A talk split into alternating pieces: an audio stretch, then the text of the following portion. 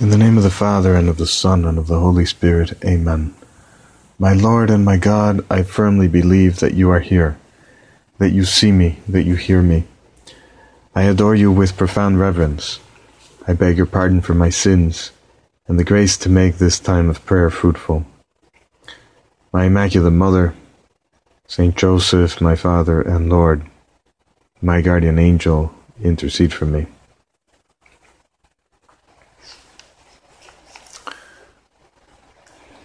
Today we celebrate the triumphal entry of our Lord into Jerusalem, otherwise known as Palm Sunday. And here are some words that can help us meditate on what our Lord is trying to teach us today from the Gospel of St. Luke. And it came to pass when he drew near to Bethphage and Bethany at the mountain called Olivet, that he sent two of his disciples, saying, Go into the village opposite. On entering it, you will find a colt of an ass tied, upon which no man ever yet sat. Loose it and bring it. And if anyone asks you, Why are you loosening it? you shall answer him thus because the Lord has need of it. And they who were sent went away and found the colt standing, even as he had told them. And as they were loosing the colt, its owners said to them, Why are you loosing the colt? And they replied, Because the Lord has need of it. And this is the the colt or donkey that our Lord uses in order to enter into Jerusalem. Our Lord today teaches us many lessons in humility.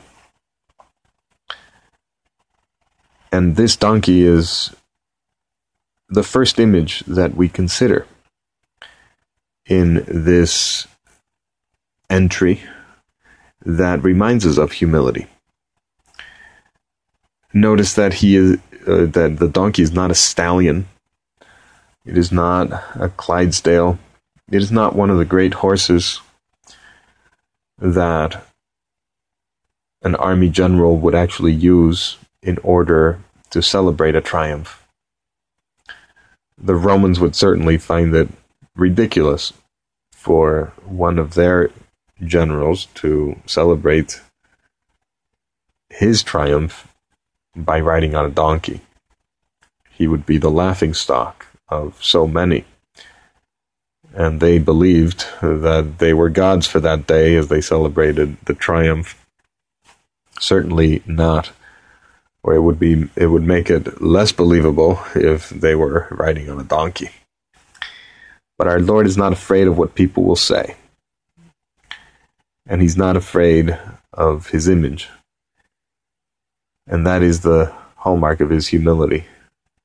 Humility is truth, as St. Teresa of Avila would say. And that is why he chooses a donkey. It's kind of the, the refuse of the world, of, of the, it's kind of a, an awful animal, we could say. Not very seemly, not very good looking, but humble. St. Paul would say, But the foolish things of the world has God chosen to put to shame the wise, and the weak things of the world has God chosen to put to shame the strong, and the base things of the world and the despised has God chosen, and the things that are not to bring to naught to the things that are, lest any flesh should pride itself before him. This donkey, this colt, is nothing despised in the world. But he leads our Lord. And the important thing that our Lord actually focuses on in this passage that we have just read is not what kind of animal it is, but that the fact that no man had ever sat on it yet. Which is representative of, let's say, purity, the purity of our lives, the purity of our heart, how we keep it entirely dedicated to God. That's what our Lord looks at. He looks at the heart and he looks at where it is actually focused. And that is why he doesn't care. He can be born in a stable. He can be born in the womb of a peasant woman. She doesn't have to be a queen. He'll make her a queen. But the world does not need to recognize that with its laurels and its crowns and its jewels. It doesn't matter. What our Lord looks for is a humble heart that can accept Him. This, remind, this reminds me of G.K. Chesterton's poem called The Donkey, which precisely has this theme that the donkey, being the refuse of the world, is now crowned with our Lord and gets the reward that it never expected. And it goes like this When fishes flew and forests walked, and figs grew upon thorn, some moment when the moon was blood, then surely I was born. With monstrous head and sickening cry, and ears like errant wings, the devil's walking parody on all four footed things the tattered outlaw of the earth, of ancient crooked will. Starve, scourge, deride me, I am dumb. I keep my secret still. Fools, for I also had my hour, one far, fierce hour and sweet. There was a shout about my ears and palms before my feet. This is the donkey that is starved, scourged, derided because he's dumb. But he has his secret. He has his sweet hour, which is when our Lord sits upon him and he leads him into Jerusalem with palms before his feet on Palm Sunday. The donkey is a faithful animal. St. Josemaria loved donkeys because they were hardworking, they were humble, and yes, they would bray every now and then, but then they would bow their head and go back and work for their master. St. Josemaria wrote an allegory of the donkey about the life of the donkey that goes around the water wheel, and there's nothing new in his life except just the water wheel and the rut that he's in. And yet, throughout his life, he knows that because of his work, because of his humble, hidden work, all the flowers in the field are blossoming. And at the end of, of the life of the donkey in this allegory that St. Josemaria considered many times, he says even his skin is used to make drums at the end. When there's nothing else to give, he's squeezed out like a lemon, and the hide is used for drums that praise God. And this is exactly what our life should be humble, hardworking, and always and in everything giving the glory, all the glory to God. This brings us to a second image in in today's feast, the palms themselves, the palms of Palm Sunday. Another image that speak to us speaks to us about humility. Humility. And in this case the palms represent the greatest triumph of Jesus if you will before the world. But these turn to ashes. And in fact we do that liturgically on ash wednesday we burn the ashes from the previous palm sunday and put them on our heads to remind us of the fleeting nature of this world. We are dust, and to dust we shall return.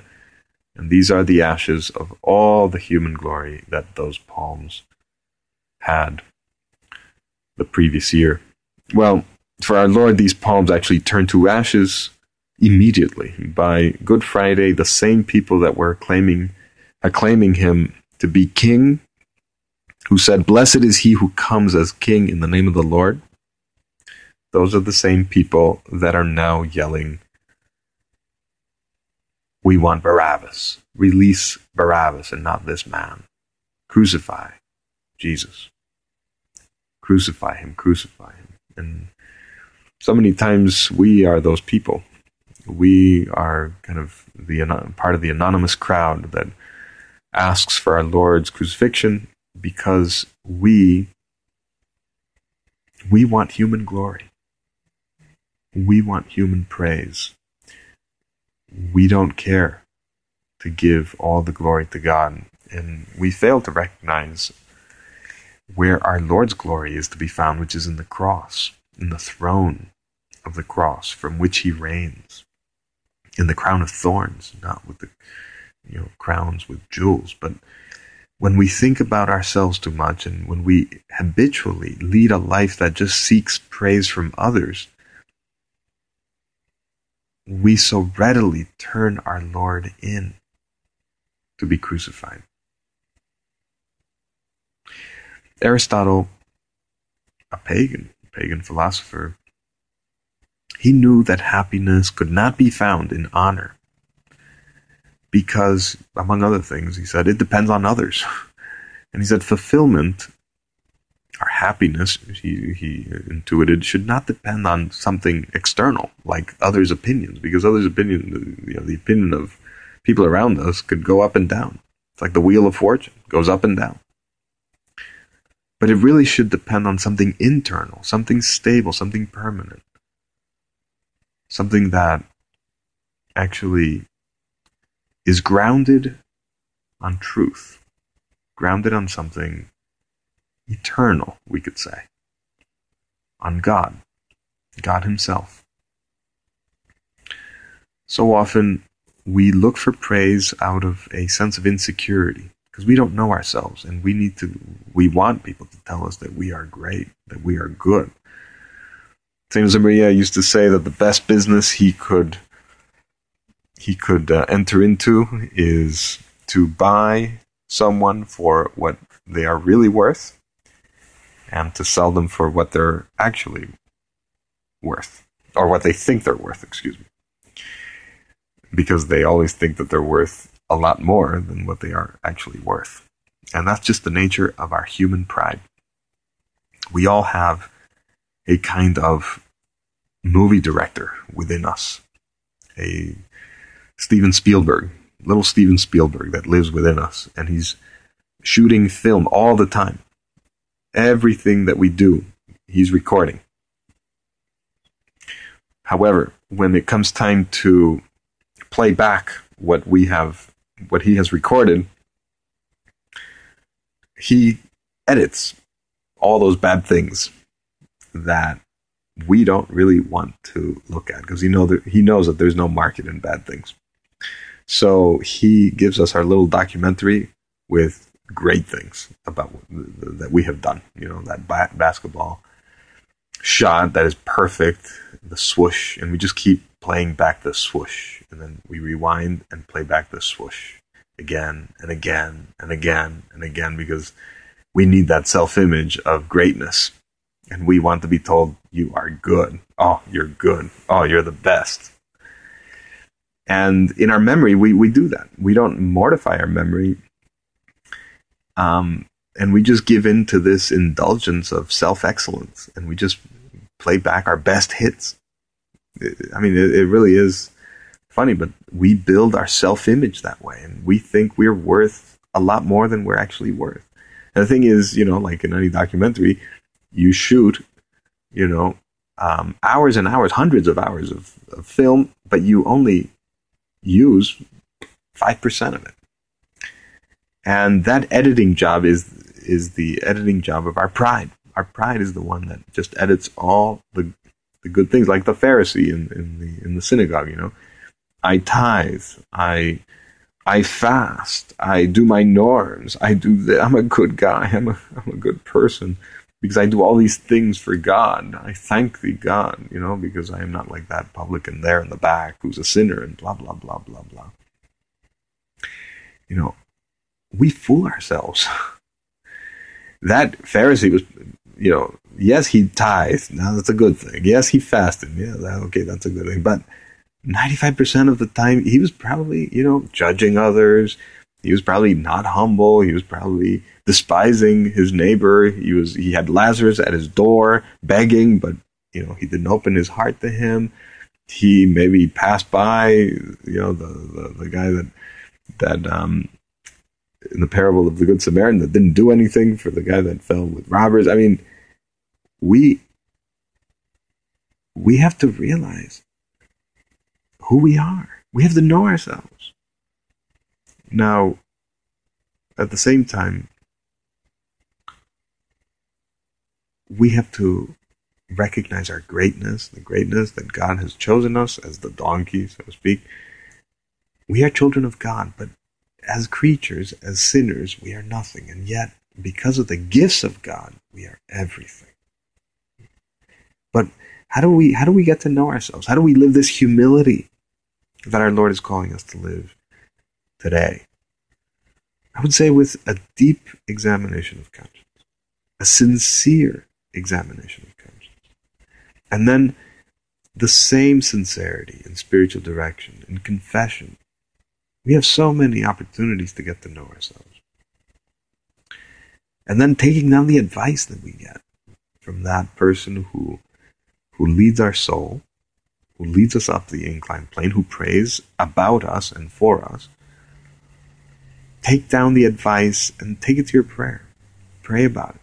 Sometimes it, it you know it stings a little bit, just like you know everything that someone tells us that is not going so well really stings a little bit. But if we are humble, we'll take it and we will actually use it for our improvement. We will use it for our improvement. And then and then we will be we will be great because it is no longer I who live, but Christ who lives in me. We are not great because of because of ourselves, but because of God who acts through us. That's the, therein lies our triumph. Therein lies our glory. you know, that I glory in this. So we need to today we need to recover from our failures because we're not all bad. You know, and when we do fail, we just can't l- believe that we are nothing and that we're stupid and that we're whatever. We shouldn't give into kind of depression because we have failed in whatever, but we should also recover from our successes. We should also recover from our successes. And we need to, we need to, you know, the, the, the younger we are, the better. Um, when we learn that lesson, I, I mean, I saw a little kid once having lost a soccer match, and he was kicking a tree like there was no tomorrow. And his mother was just watching him and said, Okay, are you finished kicking the tree? Poor tree. You know, the mother was helping him recover from his failure, you know. But he was fit to be that. Those things need to be corrected in children because otherwise pride just blows out of proportion. You know, that failure was, you know, something that he needed to learn, he needed to go through. Same as I may have prayed for someone who was kind of cocksure of himself after the Civil War in Spain, everybody was going back to school and they had exams. And this resident of the of the residence that he set up after the war was very cocky. He knew everything. He did this and did that. And it seems I prayed for him to fail. And he failed. And that's exactly what he needed, actually. Humility. He needed humility. Thank God for humiliations. We can purify ourselves here not better here than in purgatory.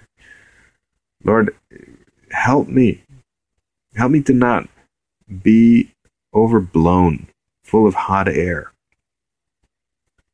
And I do that, I can avoid this pride by a sincere examination of conscience. That's what I need to. I don't care what other people say. I really don't care. I could care less, just like you could care less, Lord, of what people say. You know, this is what we need to do today. There's a third image that takes us along the path of humility, and that is a very kind of strange image, actually. When, when the Pharisees hear that the crowds are praising our Lord and saying, Blessed is he who comes as king in the name of the Lord. They complain to our Lord and say, Master, rebuke your disciples. I mean, they're kind of worshiping you and you're not doing anything about it. You're not rending your garments, you're not scandalized, you're kind of taking it all in. And he responds in a very mysterious way. He says, I tell you that if these keep silence, the stones will cry out. Or the rocks will cry out. Who, What does that mean? What are these rocks? What are these stones that will cry out? Our Lord, usually, usually, He does not accept praise from from human beings, you know, in the gospel. When they want to make him king, he runs away, he hides. You know, because they they're not worshiping correctly. He doesn't accept worship that is not, or praise that is not, uh, you know, upright and sincere, and and he doesn't accept, you know, the um, he doesn't want the glory of all the people that hear about how many lepers have been cured and all that stuff, and that's why he even tells them, you know, don't tell anyone about this. But of course, they can't keep their mouth shut, so they tell the whole world about it. And, you know, he doesn't allow the witness of certain people because he says he knew what was in man, which was basically implying there was vanity, pride, nothing good. And so he didn't want their witness. But here, he kind of accepts it. And he even says, if these people don't do it, rocks will do it. The rocks will cry out. The stones will cry out. You know, who are these rocks? what does he mean by that? Well, I think literally the rocks will cry out. And in fact, they did. Here's what one scholar says about Good Friday. He says that the rocks cried out on Good Friday because everybody else was silent about his kingship. He says, when Jesus died on the cross, once again the Pharisees did not want to acknowledge that this Jesus on the cross was the Son of God crucified. The disciples, in fear, had turned silent. And because of that silence, the sun cried out the only way it could by becoming dark from the sixth to the ninth hour. The rocks cried out the only way they could. The earth shook, graves were opened, saints arose to give glory to God. After all the disciples who were called to worship were hiding in fear for the Pharisees. Even the temple cried out in the only way it could. The whole purpose of the temple was to insulate the holy from the unholy. Now that separating curtain was torn in two from top to bottom, no separation left. Even the cross on which he was hanging proclaimed, This is the King of the Jews. Now unbelievers like the centurion would cry out, Surely this was the Son of God, and others because they had no words of faith, would beat their breasts. Well, here are people crying out who are not even believers. These are the rocks, you know, kind of from the mouth of babes, you will get the truth. And this is, these are, nature is actually proclaiming the glory of the Lord, the Lord, like the psalm says. They cannot keep it hidden. In fact, this is God. This is God coming. And St. John the Baptist had already said that, you know, from from these stones, God is able to raise up children of Abraham. And in fact, he did from these pagan centurions and, you know, all these Romans. They were grafted into Israel so that they too could attain salvation. These were the stones that have proclaimed Jesus to be God, sometimes even faster than some of the Jews you know, who were, well, supposed to be the chosen people and were given a lot of opportunities.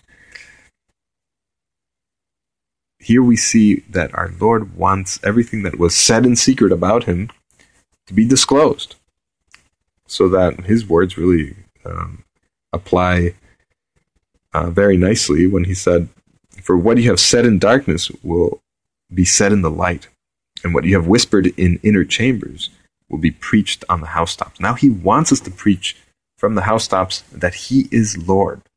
And this is this he does in all humility. You know, and if we don't do it, the rocks will do it in all humility. Nature will do it in all humility. These rocks that, you know, represent really those people who are the simple, innocent people who normally don't have a voice in society. They, pro- they will proclaim great truths that you know will be irresistible to the wise and the learned, we could say. Children normally speak truth, and they embrace it through and through. Uh, there was a family um, in the car. The father was speeding. I heard this from someone, and the well, they got pulled over because they were speeding. And then the cop comes and says, um, "So what's going on?" and the children just blurt out, "Officer, we told him that he was going too fast and that he was going to get pulled over." Before he could say anything, I mean, just children blurt it out. You know, they just say the truth. They say what they what, what they understand. And that's exactly what what the simple will actually um, proclaim. You know, people who are not very sophisticated somehow today they understand that marriage is between a man and a woman. Children understand that marriage is between a man and a woman forever. That's it. Why? Saint Josemaria would say, you know, super senes intellexi quia mandata tua quesivi, from a psalm. I am wiser than the learned because I have kept your commandments. That's what makes me humble. That's what makes me wise. The fact that I have kept your commandments in a humble way. I now have this wisdom that that uh, and this courage to proclaim the truth that other people who are imbued with pride, who have a, an agenda to proclaim, right, and and and to safeguard, they cannot see certain basic truths that a child that child's life begins at conception, that the elderly are people that we, that are an asset to society, not a weight to society. You know that the sick are are treasures. That contraception leads to selfishness and a collapse of the family. That abortion is killing our future and our present, and it's just these truths that people somehow are blind to lately, which are not even truths of faith, they're truths of, of nature, of reason, those will be proclaimed loud and clear by rocks, by nature itself, you know, by the simple, by those people who normally don't have a voice. Why? Because they're humble. And it is and, and it will be the reward of their humility to know the truth and to actually guide the world, to guide the stallions. You know, and they will be the donkeys that will guide the stallions. And and and our Lord will bring salvation through the foolish things of this world. You know, the foolish things. He has chosen to put to shame the wise, and the weak things of the world he has chosen to put to shame the strong, and the base things of the world and the despised has God chosen that the things that are not, and the things that are not, to bring to naught the things that are. Well, these are those, those rocks. And that's what we aspire to be, to be humble. Humble rocks that know the truth, that can discern the truth, that can then be used actually to build upon, to build, to rebuild the church. Let us um, take to heart these lessons the lesson of the donkey, the lesson of the palms, the lesson of the rocks. They all point to a deeper humility that we want to attain, a deeper humility that will allow us to know the truth and to have the courage to live by it. Let us turn to Mary, who was always there next to her son whenever he needed her, especially at the foot of the cross. We want to accompany her this week as she goes up to Calvary. We want to be like St. John and the other women, maybe Nicodemus and St. Joseph of Arimathea, Simon of Cyrene, and the others who were there just simply uh, silent and yet accompanying our Lord in his agony, co redeeming all of mankind. I thank you, my God, for the good resolutions, affections, and inspirations which you have communicated to me in this meditation. I ask your help to put them into effect. My Immaculate Mother, Saint Joseph, my Father and Lord, my guardian angel, intercede for me.